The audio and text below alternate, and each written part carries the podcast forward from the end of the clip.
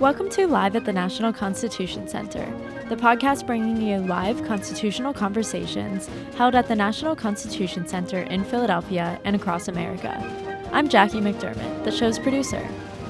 This week, we're sharing another program held back in March before the National Constitution Center went remote. This program is part of our year long celebration of the 100th anniversary of the 19th Amendment.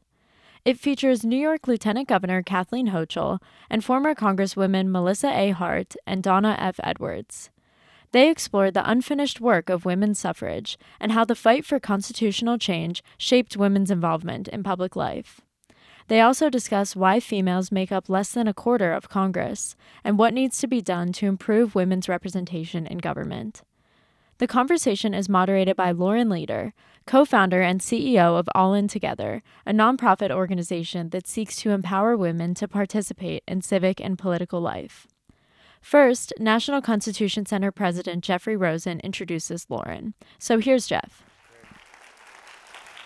And, and now it is my great pleasure to introduce my friend and colleague, Lauren Leader. She is co founder and CEO of All In Together. She's dedicated her life and career to advancing women and business. She, uh, her first book was Crossing the Thinnest Line, which debuted in the top 50 on Amazon.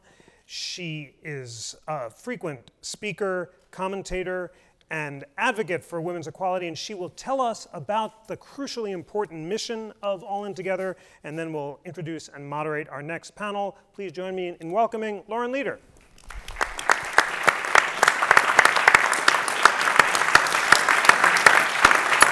we're doing, we're doing these. Okay. Uh, thank you, Jeff. Thank you, Elena. It's such a joy to be here at the Constitution Center. And Jeff and I started thinking about this event um, a number of months ago. Obviously, we did not anticipate uh, some of the world events that would be happening, so we wanted to thank all of you uh, for being here. Uh, I know it's um, been a strange week, and we're so thrilled that so many of our speakers came. Unfortunately, some of them could not uh, for some of the reasons that have been in the news, including Margaret Hoover, my dear friend and colleague. So I will be standing in for her for our amazing panel. Um, but I did want to just take a minute to talk about the work that we're doing at All In Together because it connects so deeply to really where are we as a country 100 years after suffrage. All In Together was founded five years ago as one of the only nonpartisan and truly strictly so nonpartisan women's civic education organizations in the United States. And we train women up and down the economic and political spectrum all over America on the basics of political participation. It turns out that one of the, the realities that keeps women on the sidelines of our political process today is that they feel overwhelmingly that they lack the knowledge and the insights that they need in order to fully participate. We have a civics crisis in the United States. Uh, most Americans couldn't answer uh, the questions on our uh, citizenship test. 70% uh, of Americans can't name a single person who represents them in elected office. And so, in that context, women, 100 years after getting the right to vote, are outvoting men and have done so in every election since 1980. They are the majority of the electorate. And in fact, black women, who I think are finally starting to get their due in the public discourse, especially since our recent primaries in South Carolina, are the most likely to be registered to vote and the most likely to turn out at the polls of any group of Americans. And so women have enormous power and influence in our political process, and yet there remain enormous gaps to their full and equal participation in the American political process and in American society. So I said that we outvote men, and that has been true since 1980. And yet, in many other measures of political engagement and participation, women are still behind. They are less likely to lobby their uh, representatives, less likely to make phone calls or send letters or uh, lobby in person to their elected representatives. Um, and they are less likely to see the political process as a way to make the country better. A hundred years after suffrage, women are still much more likely to volunteer for nonprofit organizations, for school boards and community organizations than they are to participate fully in our political process. Our mission at All In Together is to help close those education gaps, to help women get the tools and resources they need to be full advocates, full citizens, full participants in our democracy, and that mission remains critically true today. We obviously are all cognizant of the incredible gains that women made in the 116th Congress through the midterm elections in 2018. And it is indeed a moment of great celebration to see this record number of women that have been elected uh, to the highest offices, not just to congressional and the Senate offices, but also in state houses across the country. Uh, our previous speakers mentioned Virginia and the ratification of the ERA in the state of Virginia. That was possible because women not only gained uh, significant seats in the 2018 midterms in the Virginia legislature, but for the first time, a woman, a Jewish woman, is now the Speaker of the Virginia state legislature. And yet, there are still very few states where women are even at parity in terms of representation. Nevada is at nearly 50% in the state legislature, uh, Guam is at 50%. And yet, across the country, in most states, we are still not above 30% representation. And yes, even with this historic number of women elected to 116th Congress, we are barely at 30%. Today, there remain only 13 Republican women left in the House of Representatives. So when you look around the landscape, there is much to celebrate. There is tremendous work that remains to be done. The World Economic Forum ranks the United States 96th in the world for the political parity of women. 96th. When we found it all in together in 2015, the United States was at 54th. We have dropped to 96th in those years. That is, of course, partially because we remain one of the few countries, and there are 59 other nations that have elected women heads of state ahead of our nation, and we, of course, have not, and apparently will not be doing so in this cycle either. Uh, but in addition, we now today have the lowest number of women in the presidential cabinet that we've had in 40 years. And so, for every step that we make forward, for all the great strides that there are to celebrate, we remain still so far behind so much of the world in terms of that full uh, representation of women, the full vision that the suffragists had 100 years ago when they ratified the 19th Amendment. There's more work to do. And lastly, before I welcome up our amazing panel, who are really uh, an incredible representation of the great successes of women's suffrage, the great successes of the women's movement over these last 100 years, and hopefully for 100 more years to come. It's worth it to put it in context as well. How are women doing overall in the United States today?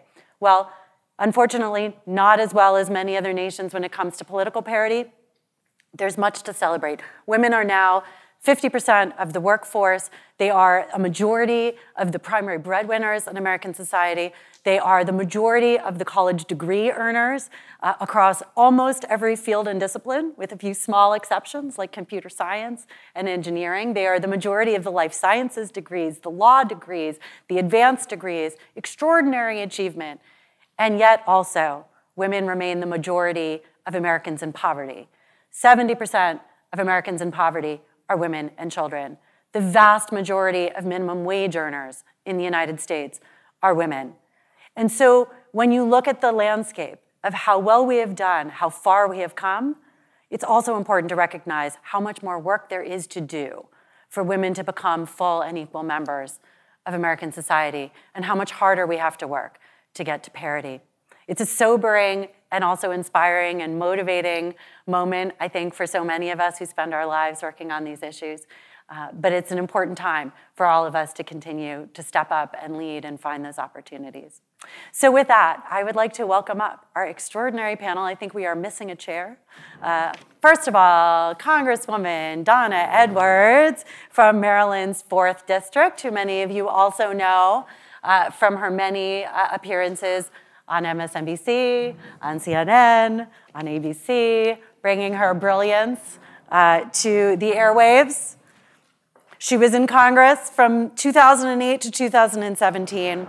She was also the first director of the National Network to End Domestic Violence. I spoke about the, the, the, sort of ups and downs of how Americans are doing. There's no other measure, in some ways, it's more sobering than the statistics on the numbers of women who still experience domestic violence in this country. One in three American women, one in three, are victims of domestic violence. It speaks to, again, how far we have to go. But Donna Edwards has been a champion for those issues. Please join me in welcoming Donna to whatever coastal seat. Um, Please also join me in welcoming former Congresswoman Melissa Hart from Pennsylvania's 4th District in Pittsburgh, right? Just outside of Pittsburgh. She was the first Republican woman elected to the state Senate in Pennsylvania when she was 28 years old. Mm-hmm. So take that, AOC. She currently runs a political media strategy organization. We're so thrilled to have you. Come, come sit. We're doing this on a rolling basis. And then I take special pleasure. Please come sit. I take special pleasure in welcoming my dear friend and also official mentor, which I'll say a word about, uh, Lieutenant Governor Kathy Hochul from the great state of New York, my home state, uh, who is also now the chair of the Women's Suffrage Commission for the state of New York, which we're so excited about. And she is also, in addition to her role as Lieutenant Governor, is a former member of Congress herself. So we're very lucky that we have so much of Congress represented. And uh, just a word about Kathy as she's coming up. Um, this past year, uh, I decided to put my own um, money where my mouth was or time where my mouth was, and I ran for office in Westchester County in New York. Um, I won, and I won not in small part to the amazing mentorship of the lieutenant governor, who called me constantly, haranguing me to make sure I was not screwing up, uh, which was very helpful and uh, truly amazing. And uh, I'm so grateful for it. But she has been an incredible advocate for women in the state of New York and beyond. And we're so lucky to have all of you. So please join me in welcoming our amazing panel. Um, we are also, so I'm going to chat with these amazing women um, for a little while. And uh, I also just wanted to welcome our folks who I hope have now joined us on the live stream. Uh, there were some technical challenges, but I hope they're with us now. Um, we're going to chat, and then I think we are going to hopefully have time for a couple questions towards the end. So uh, get them ready. We'd love to hear from you. Um, so welcome, ladies. Happy 100th anniversary. it's exciting. Um, so as I started to say, I mean, it has obviously been an amazing couple years in terms of the progress of women in elected office. Um, lots of incredible gains in terms of the overall numbers. Obviously, as we'll talk about, a, a, decline in the number of Republican women, so it is not equally balanced on both sides of the aisle. But as you think about this legacy of 100 years and how far we've come, how do you think about what these, what these years to come really need to be in terms of you know, both women's political power, but women's power overall in, in American society? And I don't know, should start with you, Kathy. Well, we think about the next 100 years, they've already started. Yeah. Uh, I live every single day with that sense of urgency that time is slipping away. And I hearken the ghosts of the suffragettes. We are the home of the Seneca Falls, the start of the women's rights movement. I've been there. It's like going to Mecca. I've been there many times mm. uh, to pay homage to their stories, but also put upon my own shoulders and the shoulders of women I speak to on a daily basis the burden that they have passed on to us with that torch. Uh, that torch is in our hands today. And while we won the right to vote 100 years ago, that right to vote did not mean equality. And that is the battle that we struggle with today. Uh, the numbers you gave on the number of women participating in the workforce and being college educated, those are phenomenal. But they're in the workforce, but they're not the CEOs. They're, in, they're graduating with advanced degrees, but they're only 20% of college presidents are women. Only 20% of school superintendents are women, even though the majority of people start on the path are women in education. So we seem to have hit this glass ceiling of 20%, 23% of Congress, and you know, New York, progressive state, 33%. Mm. So I wear my glass ceiling oh, necklace here oh, to remind me. Um, and I wore it this morning when I spoke to a large gathering of steelworkers in Albany before I came here and there were just a few women in the room, and I was so excited because afterward, the three women in the room came up to me and says, "We have the same necklace on," and so it's a constant reminder that that 20% needs to turn to 50%. percent mm hmm We have to fight every single day to get more representation in the corridors of power, to continue the work that you do with All In Together, because you don't just talk about equality opportunity in the political process, but throughout society. And so I take this very seriously. We have a long way to go to give more women rights uh, in so many areas freedom from sexual harassment in the workplace. Uh, adequate, adequate child care. We can talk a whole forum on how that is a barrier for so many women running for office and women who want to become a partner in a law firm. How, who's going to watch the kids? Or a woman who has to go to community college while she's working as a waitress and also working uh, in a hotel. So there's who's watching the kids? That, that hasn't changed. I mean, still the weight is on women, and I think that's one of the big barriers that's holding them back. Donna, I know you obviously spend so much of your career thinking about these issues, and over to you. Well, you know, it's wonderful to listen to my former colleague, uh, now Lieutenant Governor. Um, it's great to be here with you all. You know, I think about, um, you know, as you were talking, I listened to your remarks about African American women and, um, you know, sort of the backbone of our political participation. And I thought about women in Congress. You know, there have only been 57 African American women who've ever served mm. in the Congress, and all of them served in my lifetime. Mm. Um, the first elected uh, Shirley Chisholm in 1968, sworn in in 1969. In my lifetime, and that's the bulk of African American women's participation in the Congress at the highest levels. Um, and, you know, and I think about, uh, you know, for women, as much as we celebrate, you know, we had a Year of the Woman in 1992, mm-hmm. and then mm-hmm. we got another year in 2018, and still we're at about yeah. 23%. It's a, I mean, it's exciting on one hand, but it's very sobering on the other that progress is really uh, slow. And our political participation is so connected to our economic participation, to our participation yeah. in education. And, um, you know, it makes me wonder what it is, what it will take to get over that 50% threshold. And um, this story of women's participation is also about men. And it's about men who are in power, who have to give up the reins of that power in order to mm-hmm. enable um, there to be space uh, for women to recognize our fullest uh, participation. On the other hand, I'm heartened. I'm a, the mom of a 30 year old and a young man. What? How's that yes. possible? And, okay. um, and you know what?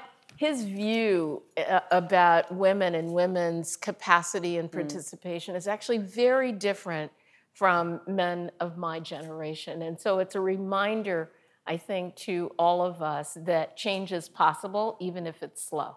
Yeah. So, Melissa, you were so young when you won elected office with her son, 28. It's amazing. So, now as you think about these last years since that first race, like how do you think about these issues? What's changed? What needs to change? What you hope to see? Yeah, I come at it from a different perspective. I, I think the year of the woman was 1990 mm. because that's when I, as a very young attorney, decided that I should run against an incumbent state senator. And my party even said to me, No, no, you can't run for that. Why don't you just run for the House? And I'm like, But the Senate district is better.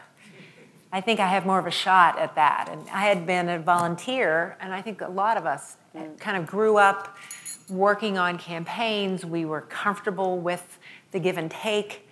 Uh, I'm an undergraduate from Washington and Jefferson College, where uh, I had the great opportunity to take history from one of the just legends, I think, of our college, a gentleman who was a journalist, and he was um, very, very liberal. And I'm a Republican and I'm a conservative.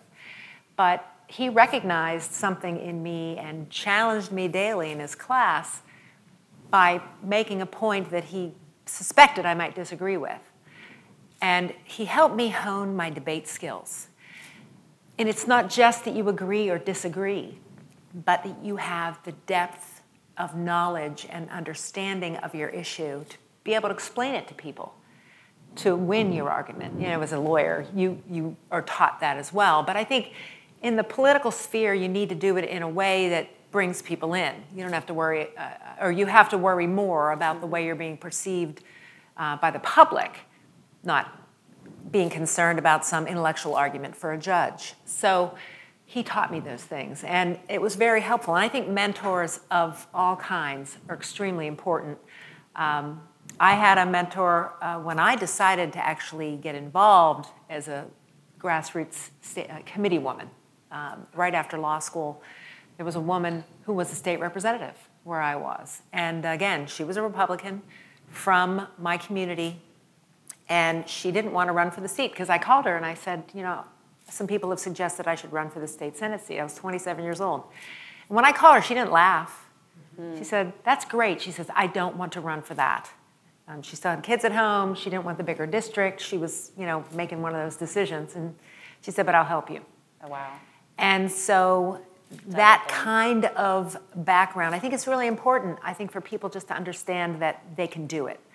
And that with the help around you, and it doesn't always have to be women. Like I mentioned, my professor was a guy, and one of my best mentors in my early political career was a guy named Dick Thornburgh, who at, at the time I met him was the governor of Pennsylvania from, you know, out in Pittsburgh. So I think for, for us, that's important for us to seek that you know, you don't necessarily have to grow up like we did, always working on campaigns. I think if you're a person who comes to uh, a passion about certain issues that may be before your local government or your state legislature or your or United States uh, Congress, that you can get involved. It doesn't matter. You can be older, you can be younger. You don't have to yeah. be anything in particular other than an American citizen. Yeah. And it's important that I think everyone look at that as our, it's a participatory government. That means we all have to participate, whether yeah. we are running, helping someone, um, voting, uh, but paying attention to those issues and, and, getting that depth of knowledge that I think is yeah. so important. You hear a lot of the debate now that is just so, it's about as deep as a puddle. And, and when people get into the discussions back and forth, it becomes sort of an exchange of, of anger or, or just s- simple points that really don't make a whole lot of sense. It's important for each and every one of us who engage in the process to have value and depth mm-hmm. to our arguments and an understanding of history, which I think is unfortunately too lacking um, these days. So I would encourage really everyone and anybody who's watching us too and not here that it really is for everyone. You know, when, when the founding fathers were drawing up our, our form of government, they expected people yeah. to leave their profession, serve, and then go back home. Since we're in the Constitution Center, I have to do so this. So that's what I did. Jeff, Jeff will correct me if I'm wrong, but you know, most Americans don't realize. You know, we think of the First Amendment, of course, as the right to free speech, but also enshrined in the First Amendment is the right to petition our grievances.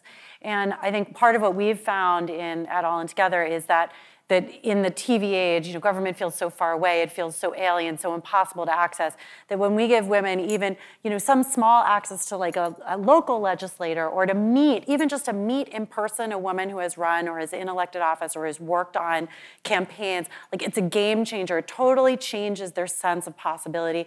We've had women, we had a, a survivor uh, who had been assaulted at work, who was just despaired, who came to one of our, our programs in Minnesota last year she went, she was so inspired after hearing from some of the women in our group that she went and got the law changed in Minnesota single handedly, petitioned to change the law in Minnesota so that the reporting requirements for assault would be taken out of the chain of command in the police department where she had been, you know, in the police. So it, women have such a capacity to make change, but they have to sort of see it and touch it and feel it. Um, Donna, you mentioned, actually, both you and Kathy mentioned also sort of the unfinished work uh, all of the things that are undone. You talked about childcare. Um, as you both, as you all think about the years to come and all of these gaps, um, well, I find I'm so shocked that so few women see political participation as a way to fix those things. But now we're at this point where like the private sector is not fixing some of those things. So as you think about the potential, as more and more women sit in elected office at the state levels, at the national levels, like what do you hope we will start to see the mo- what are the most important issues to address to continue to accelerate women's progress? Yeah, Kathy. Well, certainly women know the challenges of running a household more than anybody. You bring your own personal experiences to the process, and we bring an empathy and understanding, and we're masterful multitaskers. Uh, I was running for office, raising little kids, studying for the Maryland Bar Association on top of my New York Bar Association, trying to keep it all together. And it was a crazy time in my life. And I have to tell you, there were some tough times, like when I was running for my first office 25 years ago, and my little girl wanted me to tuck her in before she started kindergarten. And I was out knocking on doors because I knew I had to touch every single person in my town of 50,000 running for the same position he ran for Lauren. And this one gentleman kept me at the door. He kept talking and talking and talking. I'm like, please, it's getting darker. And I'm being way far too polite and I'm listening. By the time I pulled in the driveway, I went upstairs and Katie had cried herself to sleep. And I wasn't there the night before she went to kindergarten because I was out campaigning.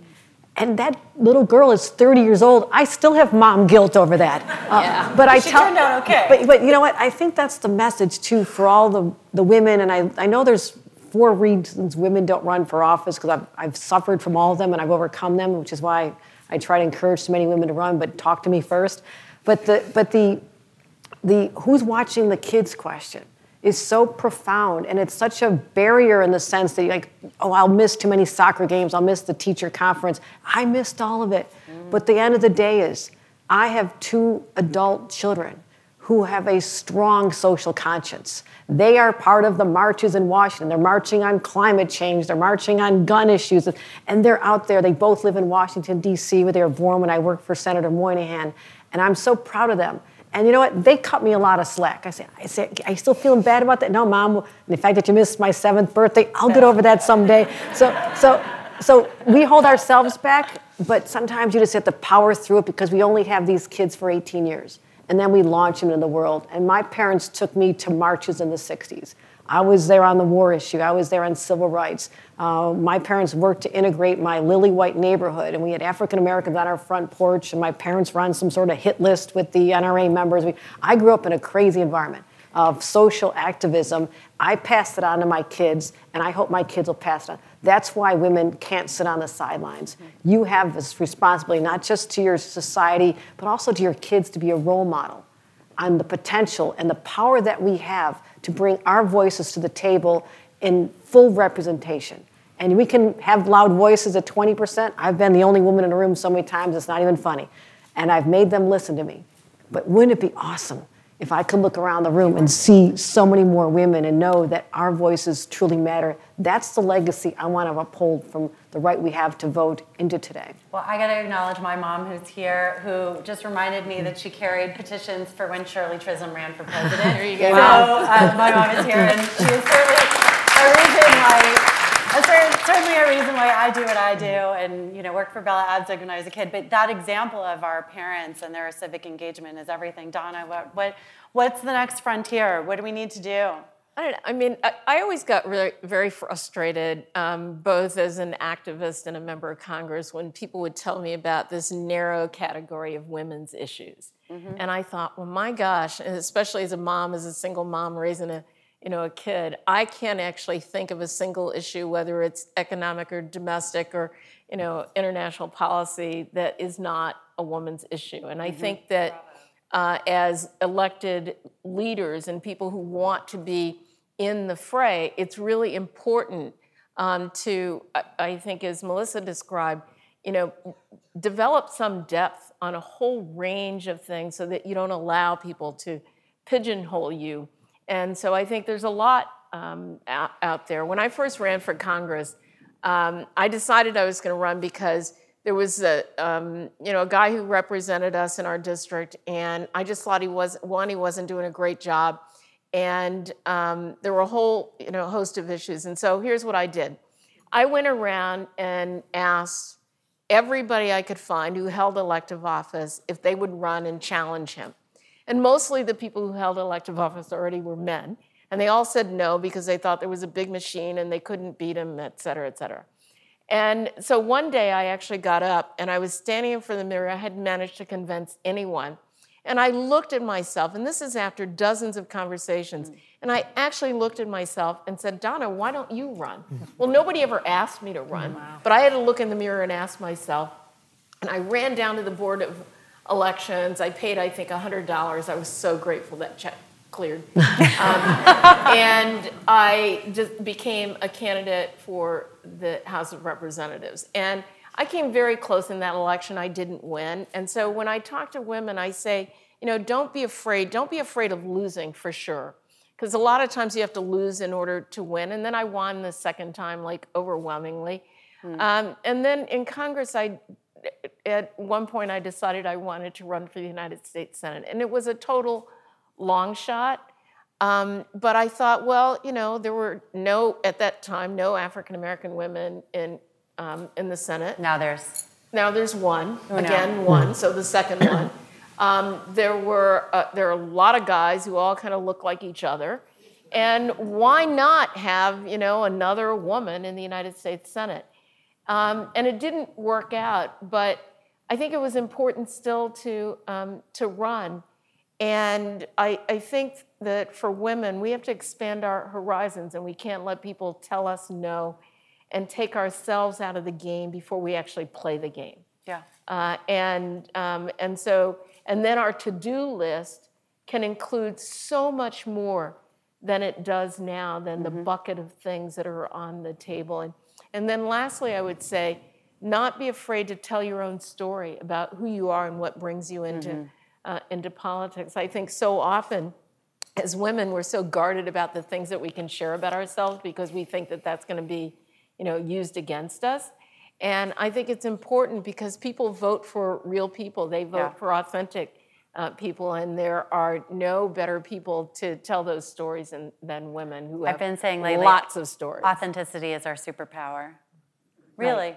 Because I think it is it is such a dis- differentiator and I think it is part of what I think also defines modern politics as opposed to even 30 40 years ago where I think many women really felt they had to sort of twist themselves into knots. And I, I think you know that's the legacy of this current cycle uh, that even the you know four or five women that ran for president in this cycle you know was such a game changer the way that all of them ran uh, as themselves, you know, really and nothing else. And I mean, even, you know, refusing to like get overly made up. And Right. like it's the little things that every single time a woman runs on either side of the aisle, every single time they run, they change it for somebody behind them. Melissa, your thoughts? I mean, one, one challenge, obviously, we're now really, the numbers of, of Republican women in the House really are now so low.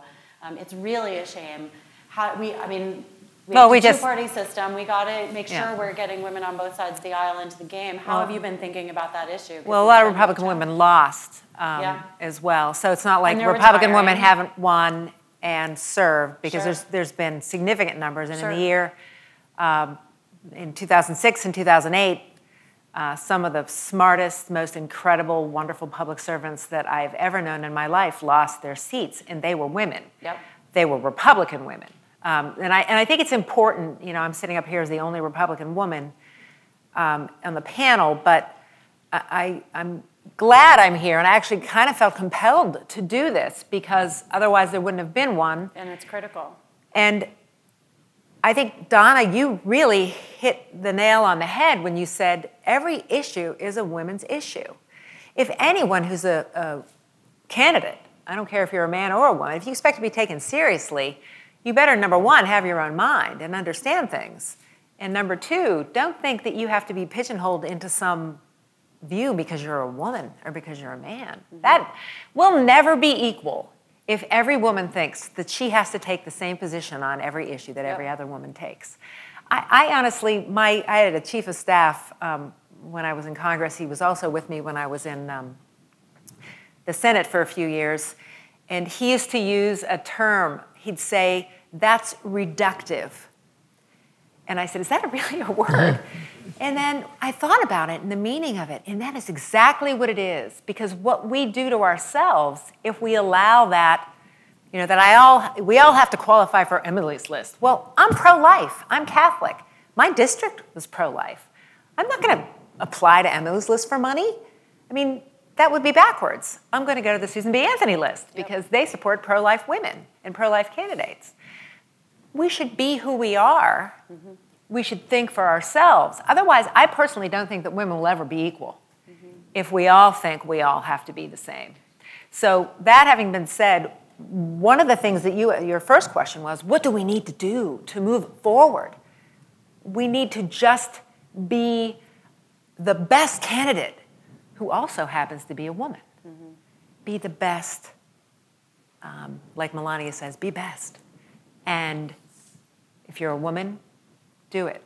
And I think, to be honest, we're talking about kids. I have three nieces, uh, a goddaughter, uh, all in college now. Uh, their views on politics vary. One of them uh, goes to a fairly, um, I would consider it a fairly liberal, liberal arts college in Ohio. Very good school, Denison. And some of you may be familiar with it she chose to write a letter to the editor. She's studying economics and trade. She's really interested in those things. She has come down on the side of being somewhat conservative, and she's very interested in some of the things that are happening now on the national level. So she wrote uh, op ed for the newspaper. At first, she was afraid to submit it because it was somewhat pro Trump and some of the agenda that he's pursued now, trying to force some of our trading partners into being more even with us. And so she submitted it, and she came home for like Thanksgiving or something after she submitted it, and she said, I can't believe it. I got yelled at by a lot of students because I submitted that. She said, but more came up to me and said, Wow, that's great because you're working on the economy for us. When we get out of school, we're going to be more likely to get jobs if our trade is more fair because there'll be more growth here.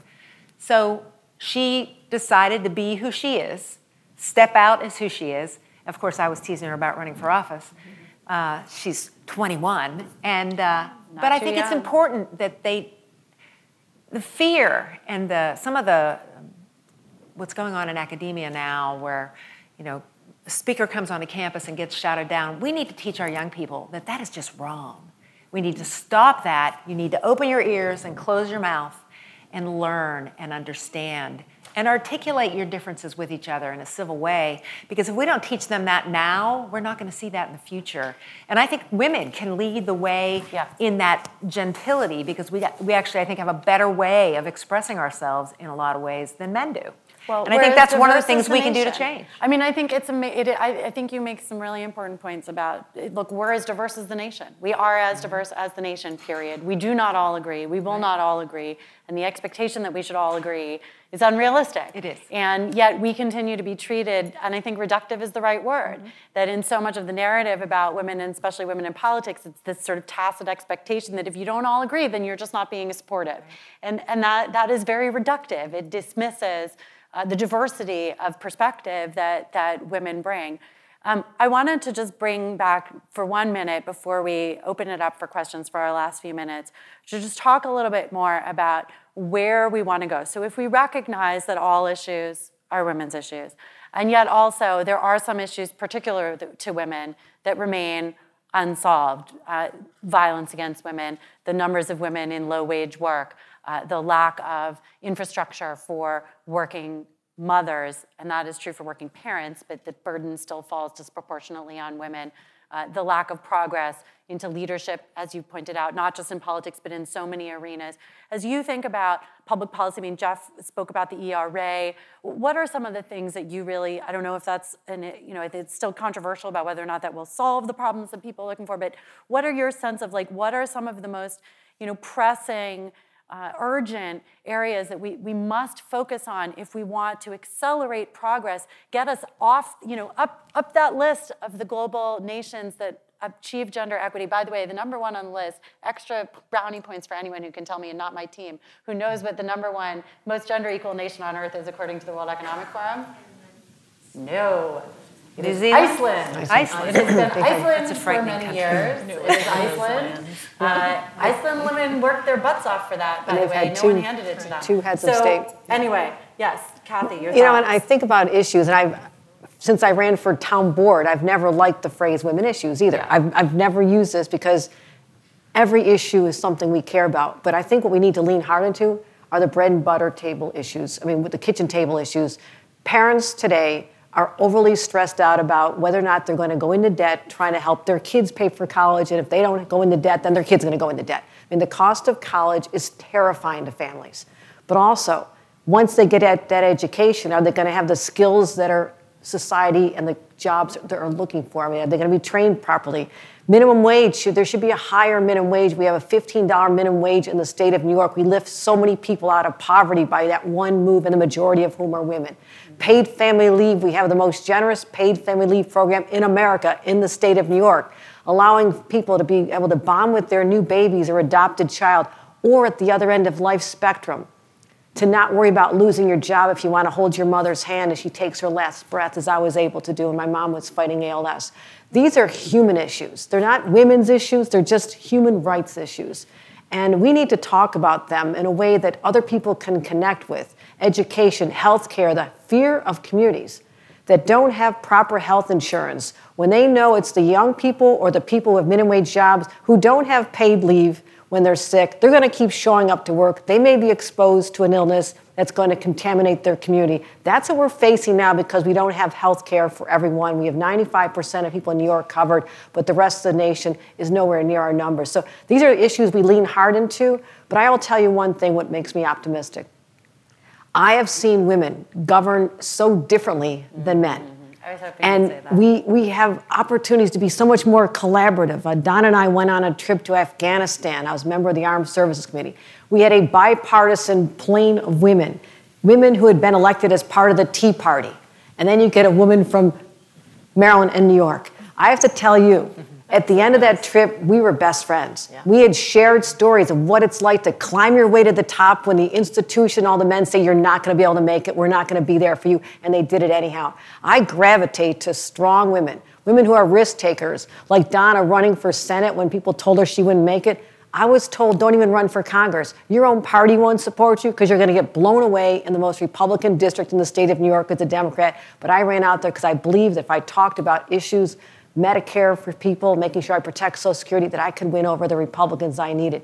But when it comes to governing, the best example I can tell you is not what happened in the halls of Congress, but on the ball field. You've heard about the congressional men's baseball team, and they get together. I'm so now, glad you're now- now you need to hear this. Wait, wait, it's not the congressional men's baseball team. the- I played. the- No, no, no, there's a women's a team. There's a, there's a softball team that women played on. Were you on the men's team? I was on the baseball team. Okay, you're on the. There is a men's team where the men, the Republicans, play against the Democrats. No, that's the team I was on. Okay. Okay. But the women had a bipartisan team. No, we the, didn't. The women played. Bipartisan and bicameral. Yeah, we had we had the House, the Senate, Republican women and Democratic women on the same team. No, we- we played the media. We bonded together against the media. Oh, and we were so Oh, that's funny. intensely competitive. Our average age was 53. The age of all these young women that you see on all the networks uh, was 24, and we beat them because there's no one there's no one more competitive than women. But it was Republican and Democratic women pulling together at, it's at thing. 7 a.m. with no makeup on. We're out there on the ball fields. We should, then we had to go to our votes in Congress at 9 o'clock, take a shower. So I know that women are naturally more gifted at pulling together diverse points of view, putting aside your differences, and, and at the end of the day, walking away as friends. And that's what this country needs more of. Put away that nastiness. We can fight. I, I, I will fight to the death on an issue I care about. But at the end of the day, I'm not going to treat you like the enemy just because you disagree. That's the difference when women govern. The data bears it out, and all the research has shown that, in fact, women on both sides of the aisle, women members of Congress, both Republican and Democrat, are not only more bipartisan, they are more productive. They pass more bills. Both Republican and Democratic women elected pass more bills, get more done uh, once they are in office. Donna, to you, and then Melissa. and then Well, we'll I would echo all of those things that uh, that Kathy said, and the best uh, softball um, playing together. But you know, the playing together also resulted in doing legislative work together. I mean, some of the best legislative work I did is because of connections I made from our trip to Afghanistan or um, playing on the softball field. Because then you could walk away, you know each other, and you say, "Can we partner?" On uh, this piece of legislation or the other. And I think that that worked tremendously. I'm not really quite sure how the men um, do it. Uh, I, I would also, I would add to the list of issues, and I share some of those same concerns, is um, on my to-do list for the last 30 years uh, that I worked on, have been working on violence against women. And um, I remember when we worked first to pass the um, Violence Against Women Act in 1994, and you know I was outside of Congress, really leading a grassroots effort around the country, and we thought, you know, this will give us um, a leg up. But even to this day, still one in four women report that they've experienced domestic violence, sexual assault. And I think that when you're not safe in your home and you're not safe on the streets, it's really hard to then think about your education, your family's needs, all of those things. And, um, and I think that this is something that this country has to, we actually have to put our, um, all of our energy into trying to figure out this problem of learned behavior. When I was in uh, Congress, I remember I would go around to visit very, we had, you know, several jails and a couple of uh, prisons in, in Maryland, and I would go around and visit them, and I'd talk with um, with the inmate population, and almost to a one, whether it was visiting a men's prison or uh, a women's prison. And I would ask about violence in the home, either that had been witnessed or that they had perpetrated or experienced. And every single time, almost every single hand went up, whether it was men or women who had either experienced domestic violence, had uh, gr- grown up in a home uh, that was violent, or themselves had been perpetrators or victims. This is really a pervasive learned behavior, and it really does hold women back in the workplace. It, Im- it, it impacts our economic productivity as a nation, and I think it keeps us from doing uh, the real work of achieving equality and parity at so many levels.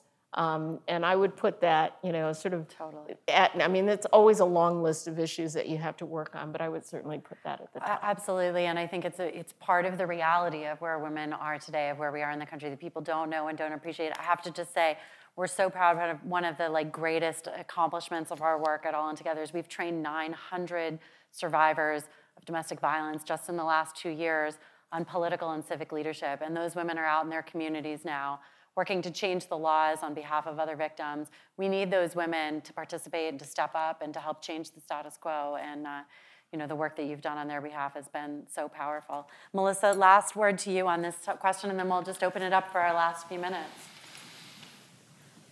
In the question again. Sorry, was- just the, what you would like to see is what you think are the most important sort of uh, next steps, investments that we have to make Okay. to make sure that we keep progressing in terms of parity for Okay. women in. And, and just real quickly, I think because we're all women sitting up here and have served, we all have been asked to address some of the issues that are more unique to women. And when I was in the state senate, I was very close to the community of women that ran, uh, they called them domestic violence shelters at the time.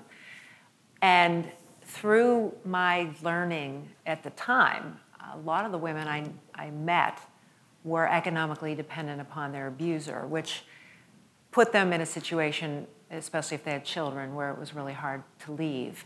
And so I worked together with those heads of those uh, shelters to do two things. One is to find a way to provide um, a place to live that wouldn't be just a temporary shelter. So we actually spawned some, we'd say apartments kind of that were located in areas that were, would not be identified so that the, the women could live there and be safe while they were partaking of an educational program. And so we had community colleges step up. We had a couple of actual unions step up uh, with their training programs to help these women who couldn't support themselves and their kids to get them into a program and out of a program quickly so that they were going to earn enough. One of my favorites was a woman who ended up being a forklift operator. She ended up making a really good hourly wage and was able to leave uh, her husband with her two children, one of whom was pretty severely disabled. About two or three years later, he actually murdered his new partner. And it became a big news story, and this woman was willing to speak out about it and said that that would have been her, but for this program that helped her find the strength and the education so that she could actually leave. So when we look at the practical solutions to those problems, some of them are simply, you know, helping that individual get away. Now there's also the other side of it, and I think it was mentioned that, you know, the perps need help too. Uh, Anybody who's, in, you know, if you're in prison, you need some kind of, of rehabilitation or, or education to, to learn that you can't live this way. And so we actually worked uh, also with our local, local organizations to help usually men, the perpetrator of domestic violence, to understand and, and hopefully progress. And, and we had a lot of success. I mean, you can't say it was 100%, but any Yeah. change is always good. But I think as we move forward, there's just, um, you know, I would encourage more women, if you have an interest in this, you know, to, to run. And I'm a mentor to several. In fact, I was just on the phone with one earlier today. We were talking about it uh, in the green room. Uh, a very good friend of mine. She's a state representative now in Pennsylvania. She's running for her second term. And we filed recently. And she now has a man who she defeated in the primary two years ago, running to try to unseat her now in the primary. So we're all going to be out there working to make sure he loses big. Um, but I, I think that that's really, I think the mentorship is really important. I think it's important for, you know, it's like I said earlier, just get out there and get involved for everyone. I think the women who are out there and candidates for office, sure, they may be able to marshal a good group of volunteers who are women, because that's, you know, a lot of our friends. And I would encourage the friends of women who are running, don't just leave them out there. My, one of my very good friends is Heather Heidelbaugh She's the Republican nominee, because nobody else is running in the primary, to run for Attorney General of the state of Pennsylvania. Heather is probably the most qualified person I think we've ever had run for Attorney General in Pennsylvania. She's been a litigator for 35 years and just really successful, uh, good mom, the whole nine yards. But she has had this groundswell of women, especially attorneys who she's worked with over the years, come out and work with her to win that seat. So I, I think that's what it takes. Um, not to say just support her because she's a woman, but support her because you know Because she'll she do a good deserves it. job. Exactly. So I think we have time for a couple questions, um, maybe one or two before we um, wrap. I'd be, oh, oh, we have them on the. Oh, I love this. That's so fancy. Okay. Um, ah, good question. Okay. So, do you have any comments about the effects of huge political spending since Citizen United on the progress or advancement of women in elected? Uh, federal positions, elected office. So the impact of money in politics on women in politics. Yeah. Kathy? I have been trying to get campaign finance reform at the national level and state levels since I was a young staffer to Senator Moynihan back in the 80s, uh, because I believe that money is a barrier to women. Because, first of all, a lot of women have female friends, but they don't control the pocketbook. They don't have the resources that the men do. Secondly, women are more uncomfortable, I hate to admit this, asking for money to do the fundraising. So this is one of the barriers. And I tell women, the guys don't like it either. Unless you're independently wealthy, like the guy who is worth $65 million who ran against me for Congress, uh, you have, I'm a public servant. I have to fundraise. It's not fun. I'd rather there be public financing, like we just instituted in the state of New York, which is going to be in effect not in very short order following the New York City model where you raise small donor amounts to a certain, certain threshold, we will match that for you to take the big money out of politics because it is unseemly, it has undue influence, it is wrong, and Citizens United will go down in history as being one of the worst decisions with respect to protecting our democracy that this country has ever seen. So it's a barrier for women. Anyone else want to, Donna? You, how how do you feel about this? Yeah, I, I have to tell you, I mean, I, so the very first debate that I ever did on national television, I was in my mid 20s, and it was against Mitch McConnell about the need for campaign finance reform and public financing of elections. I won that night on Nightline, Ted Koppel. There you go. However, we still we still don't have it. And um, when um, Citizens United, uh, the decision was made in the Supreme Court, I introduced the first constitutional amendment um, to repeal Citizens United. And I remember when I did that, there were I had three total, count them, three co-sponsors. Right, and you all know you don't get anything passed with three co-sponsors. Even with the hundreds. Uh, right. And um, today, this is however many years later, eight years, 10, 10 years later. And now, um, virtually every Democrat in the House has signed off on a constitutional amendment. And two Republicans to, um, to, and I have think passed in. HR, the idea passed in HR one. And so that's like a, that's kind of a sea change from three um, to where we are now. And I think the public is well down the line. The public doesn't like this idea of all of this money sort of uh, governing our, our political discourse. And for women, it is so, the system is so debilitating because uh, it is, first of all, it's what keeps women out. Um, sometimes the political apparatus and leadership will make a decision before even knowing anything else that if a woman's name comes forward, it's immediately dismissed because um, it's presumed that she won't be able to put together the resources uh, to run for um, to run for office. I certainly saw that when I was the co-chair of the or the um, vice chair of the Democratic Congressional Campaign Committee, is that names would come forward of totally capable women and immediately dismissed um, because of money. And I think for Republican women, um, especially Republican women who are running in, in primaries, that that becomes a delimiter uh, for women to be able to get through a primary process. And, uh, and I've heard, you know, I've had Republican women tell me that, you know, they've been, you know, kind of closed out of that primary process, and it's been around the issue of, um, of money. And so we really have to change the system. I mean, if you're, I mean, right now, first of all, the number of millionaires there are in the Congress has gone so far. I always, the worst day for me was always the day when they published your net worth.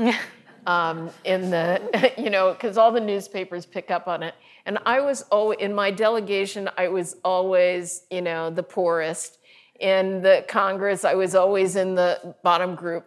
And then they would like broadcast it, you know, sort of everywhere. um, but I think that we have to have a system where, you know, if you're, if you're a, a mom who's been, you know, raising her, her kids and, you know, organizing in a community that and you're not wealthy, that you should be able to run for elective office and money shouldn't be a barrier to that. My town of 30,000 people in New York, our race cost $190,000 yeah. to win in a town of 30,000 people. Right, and that just gives you an idea. It's a New York suburb, but it, that is what these races are like. This is a local part-time elected job a standard congressional seat now is a minimum of $2 million. Oh, yeah. Especially if it's a competitive seat. Yeah. I think it's like 4 million. It's now. 2 to $4 million. Yeah. I mean, the numbers are just so incredibly off the charts. So, the last question before So, wait a minute. Oh, wait. Well, sorry, please. So, I come to this with a different point of view, and I think it's important to hear okay, because. Please. I am shocked at what you said about Republican women feeling shut out in a primary. I just referred to my friend who has a man running against her, and we all laughed because we know she'll crush him in the primary. Now she's an incumbent, but she also defeated him last time when there wasn't an incumbent. So I, would disagree. I think women, in a lot of ways, have an advantage when they're up against a man. Um, I have another friend who's running to replace a retiring state representative. There's two men and a woman running in the primary. Now, she's the only one with any elected experience. She's been a school director on the school board now for eight years, 10 years, and um, she's running for the state house. Now, I think she has an advantage. She's the only woman on the ballot, there's two men. And I know that a lot of people know her because she's been active in the community. The guys may be able to raise more money, but she already has people. She has people, and don't forget that. I think that money's important, but it's not the thing that wins elections. It's the votes. Money can't vote. And the other issue about women, I'm not for public financing, so we're going to just okay. disagree there. But I think one of the important things about it, and I think why women are sometimes, and I agree, put at a disadvantage when it comes to fundraising, are because it's the men who are writing the checks. If the women would step up and write checks, we'd be a lot better off. And so that's what actually I'm shaming my friends now into helping my friend Heather in her attorney general race because I'll say, Did you write her a check? You don't have to write her a $2,000 check, write her a $200 check. Mm-hmm. But you have to help her because A, once you write that check, you're committed to that race. It's important to you that that person be elected, and you'll put more effort in as well. And I think it's important to have the public support people in that way. And that's why I really, I'm not for public financing because, to be honest, I think that we'd be spending a lot of money on people who really haven't built up that support the way they should before anyone hands them a dollar to run a race. I, I think, I think it comes down to which election you're running for. Um, I had $7 million of shadowy money that was allowed after Citizens United to destroy my reputation. No, and so, you know, if I was running for town board and I'm asking for $20 checks, and I ask my neighbors to do a barbecue in the backyard, and yes, it is yeah. so grassroots, and, and, I'm, and I'm all about the farm team, starting people out at, in those levels, and, and not just paying your dues, but getting the knowledge and the experience so you are the best qualified to run for Congress someday. Yeah. So I'm a believer in, in the process, although there's certainly exceptions, but um, I had such negative ads run against me by the Koch brothers and Karl Rove Uh, they were so bad, I didn't want to vote for myself. I said, I said, Right, I I, didn't, I didn't know I was Yep. that bad. I didn't know I could fly on a broom that well because they had wonderful pictures of me on a broom. And the little girl next door said, you know, mommy, please turn off the TV. They make Mrs. Hochul look so scary all the time. So that's what's happened with the presence of money because of Citizens United. From- I'm all about getting rid of that. From those groups. Now, if, if every candidate collects uh, contributions from individuals, Yep. I'm good with that. I had a million dollars dropped in my race two weeks before the election uh, in negative ads from MoveOn.org, and that's how I ended up losing. All right, so 30 seconds each of you lightning round before we close because I am committed to on time Lightning? departure. Us? I'm committed to that. It's my core value, on time. 30 seconds. 100 years from now, where what are we talking about 100 years from now? The 200th anniversary of suffrage. What have we achieved? 30 seconds and go, Kathy Hochul. They're going to talk about how in 2020 everything changed. We had six women, six women on the debate stage running for president. That is a game changing photo that's in, in, in my mind, and all the young women out there who now think that's normal. So we're going to go light years ahead starting with this year. I'm a believer that people see the value of women, and we're going to take back this country with the power of women in the Senate, in the House, and our state houses. Okay, 30 seconds. 30 seconds. 30 seconds, Melissa. Oh, in a 100 years, I think the men are going to have, they're going to start having forums like this and be worried about getting back into elective office. A 100 years, Donna Edwards. Okay, a 100 years. Oh, pray goodness, we're going to have a woman president. Thank you so much. Please join me in thanking our amazing panel, Donna Edwards, Melissa Hart, and Lieutenant Governor Kathy Hochul. It was a lot of fun to be with you. Oh, Where's the fist Oh, yeah, that's right, that's right. you, have to, you have to excuse that. I didn't mean to. Uh, I didn't mean oh, to. I'm perfectly fine. I'm going to go wash my hands. This program was presented in partnership with All In Together and generously sponsored by Procter & Gamble and Lord Abbett & Co. LLC. This episode was engineered by Greg Scheckler and me, Jackie McDermott. It was produced by Tanaya Tauber and me. If you enjoyed this constitutional conversation, please rate, review, and subscribe to the show, and tune in next week. And check out our companion podcast, We the People, a weekly show of constitutional debate that's available wherever you get your podcasts.